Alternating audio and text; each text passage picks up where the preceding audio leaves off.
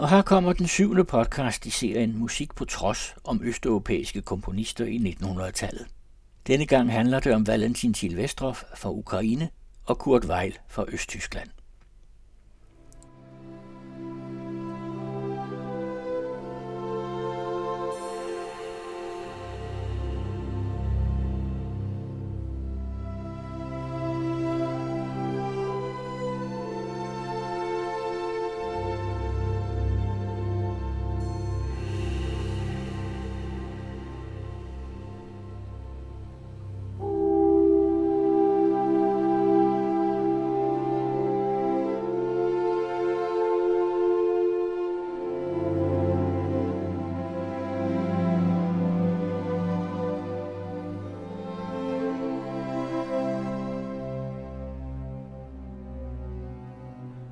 Krig, undertrykkelse, tortur, flugt og modstand er en voldsom overskrift.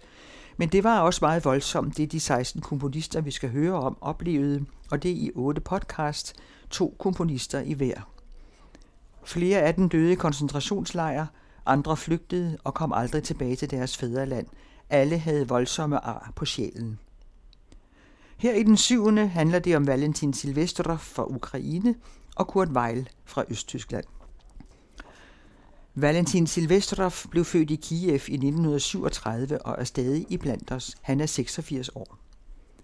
Han kom ret sent til musikken. Han var 15-16 år, men han var dybt fascineret af den verden, og først arbejdede han med sig selv, inden han som 18-årig kom på en aftenmusikskole, mens han om dagen studerede til civilingeniør.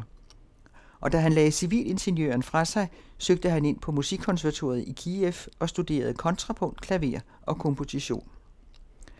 Han underviste i mange år og blev fra 1970 freelance komponist. Trods problemer med det sovjetiske styre modtog han flere priser som Kusevitske-prisen i 1967 for sin tredje symfoni og en ærestitel for sin hymne for seks orkestergrupper i 1970 ved festivalen i Utrecht i Holland. Men det var ikke velset i Sovjet, for han måtte faktisk slet ikke deltage i de opførelser, og hans musik blev ignoreret i hans eget land på officielt niveau. Uofficielt opstod der en bevægelse for ham, men i mange år var det kun nogle ganske få entusiastiske musikere, der af og til spillede hans musik.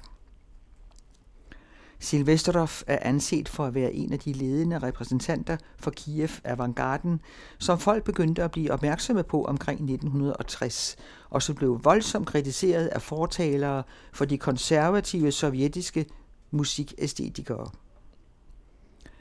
I 1960'erne og 70'erne blev hans musik næsten ikke hørt i hans fødeby, og hvis der overhovedet var opførelser, så blev de givet i Vesten. Silvestrov var freelance komponist i Kiev indtil februar 2022, men der flygtede han til Berlin i forlængelse af den russiske invasion, altså i en alder af 85, så længe holdt han. Men ellers ændrede situationen sig efterhånden med hans groende internationale anerkendelse – en af hans tidligste forkæmpere var den amerikanske pianist Virko Bailey, der længe havde været fortaler for ukrainsk samtidig musik i almindelighed og Silvestrovs musik i særdeleshed, og han fik opført Silvestrovs musik i USA. Men det vi skal høre nu er Silvestrov selv, der spiller en af sine valse, Vals til månen.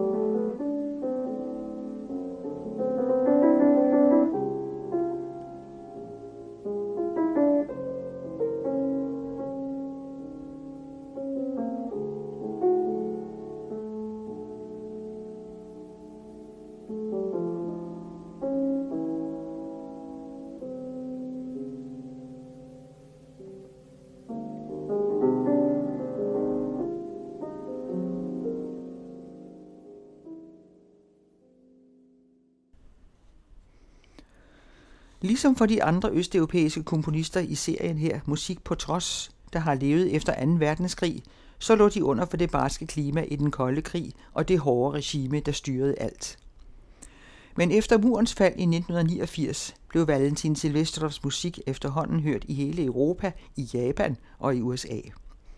I året 1998-99 var han tilknyttet den tyske akademiske udvekslingstjeneste i Berlin, DAAD, som er et Artist in Residence program grundlagt i 1963, og der blev tre af hans store værker urført, Metamusik, Dedikation for violin og orkester og Symfoni nummer 6.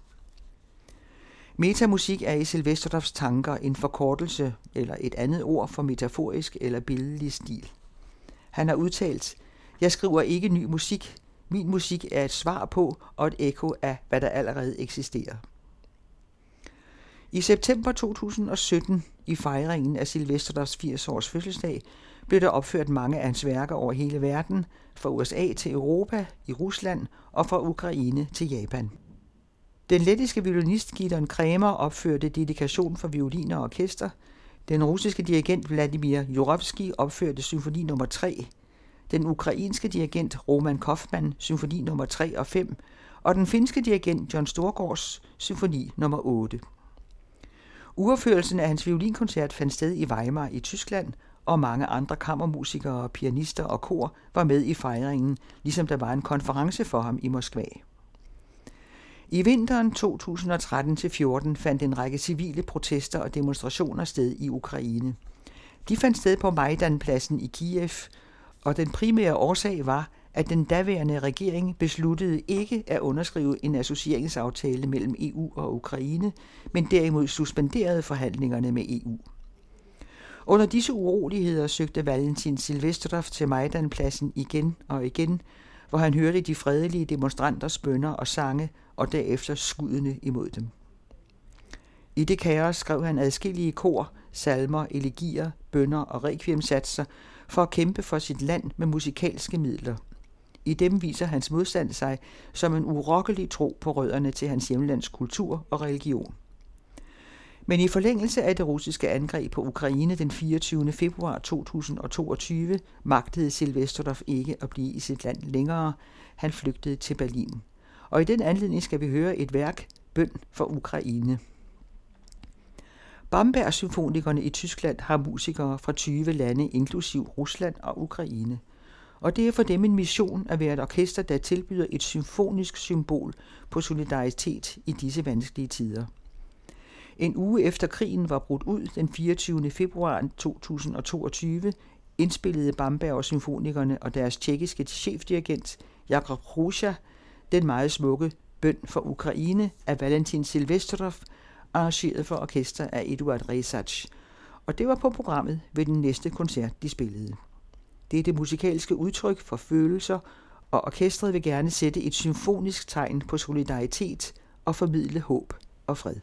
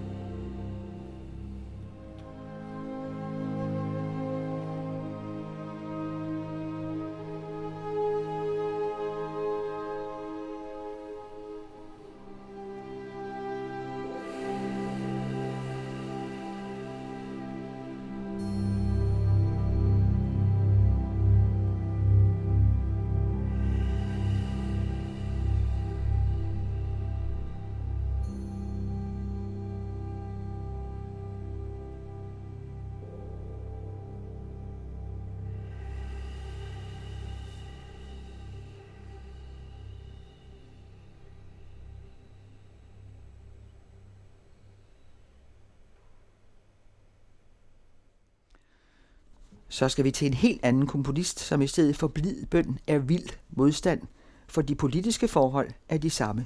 Kurt Weill. Han blev født i Dessau i Tyskland i år 1900 som søn af en kantor ved synagogen der. Han spillede klaver som barn og begyndte også tidligt at optræde, og han var også begyndt at komponere. I 1920 flyttede han til Berlin, hvor han blev elev af Ferruccio Busoni, der var en berømt pianist og komponist, og han begyndte sin karriere som en del af Berlins unge klassiske avantgarde. Han var med i mange forskellige musikalske aktiviteter, deriblandt sammen med dirigenten Maurice Abravanel, en mangefacetteret musiker, først og fremmest dirigent, som senere kom til at dirigere premieren på flere af Weils stykker. Og dertil den chilensk fødte pianist Claudio Arau, der blev en af de helt store koncertpianister i verden. Abravanel var kun tre år yngre end sin lærer Kurt Weill, som var nødt til at undervise op til 46 elever for at få enderne til at hænge sammen. Abravanel omtalte siden sin lærer som en elendig lærer, men de forblev gode venner og støttede hinanden entusiastisk.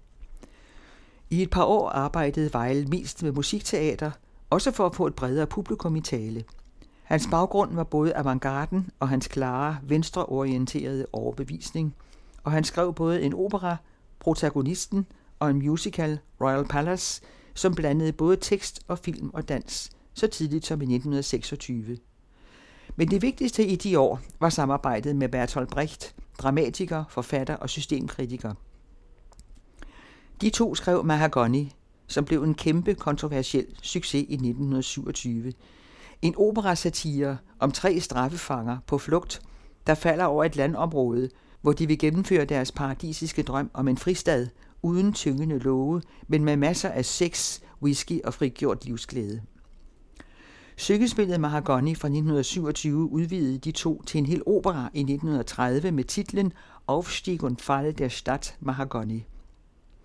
Her kommer Alabama-sangen i en optagelse fra Los Angeles med James Conlon i spidsen for Los Angeles Operaorkester og med Audra McDonald som Jenny og Patti Lupone og Anthony Dean Griffey.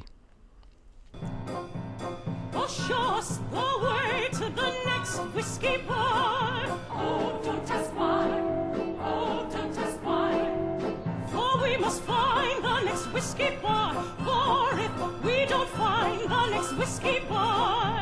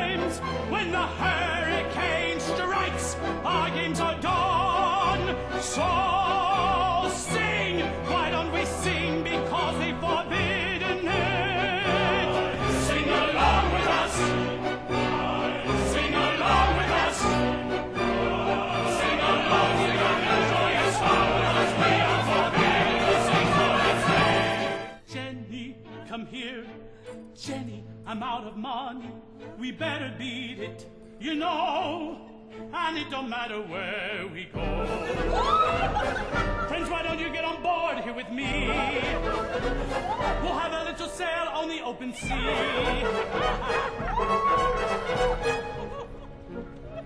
Better stay right here next to me, Jenny, cause the deck is shaking like an earthquake. And you should too, Billy, stick with me for now, cause we're gonna head right back up to Alaska, cause this town isn't quite my speed. Right tonight, I'm gonna steer the ship to north up to Alaska.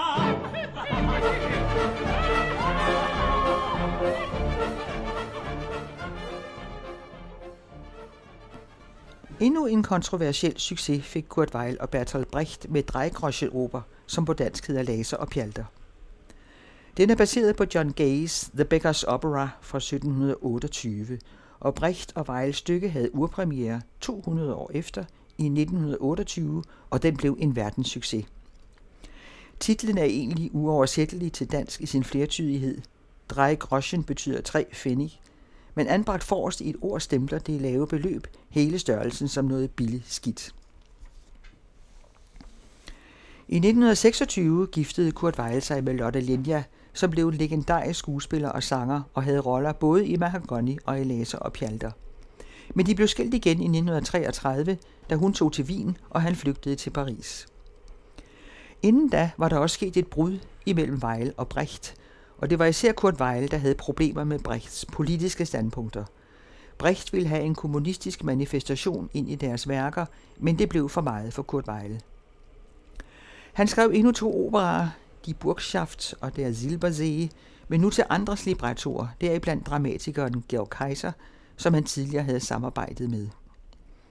Kurt Weill var allerede en berømthed, da han kom til Paris, og han fik hurtigt gang i forskellige musikalske projekter – et af dem var fra den berømte balletkoreograf Georges Balanchine, og det førte til et sidste samarbejde med Bertolt Brecht, De Siebene Todsünden, De Syv Dødssynder, som er en satirisk ballet med sang. Og her kom Lotte Lenja fra Wien til en rolle, og det var Kurt Weils tidligere studerende Maurice Abravanel, der dirigerede, og der var de pludselig samlet igen. Ureførelsen fandt sted på Théâtre de Champs-Élysées i 1933. Det endte så også med, at Vejle og Lotte Linja sammen rejste til USA, hvor de giftede sig for anden gang. De kom til at arbejde med den østrigske teaterdirektør Max Reinhardt, som også havde forladt Nazi-Tyskland, og nazisterne havde for længst kastet deres øjne på Kurt Weill.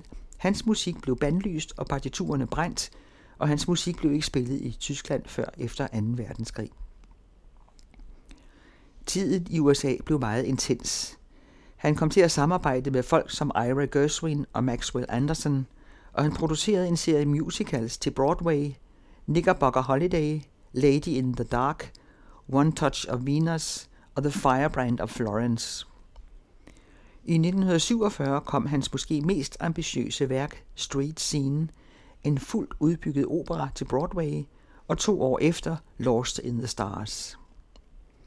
I 1950 døde han 50 år gammel af et hjerteanfald i New York, mens han arbejdede med en Mark Twain-baseret musical, Huckleberry Finn, som altså ikke blev gjort færdig.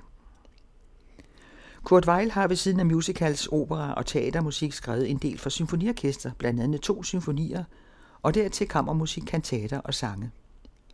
Her skal vi høre en fransk tango, Yukali, komponeret til operetten Marie Galante, som er et skuespil med scenemusik af Kurt Weill. Det havde premiere i Paris under 2. verdenskrig, og her spiller Amsterdam Sinfonietta. thank you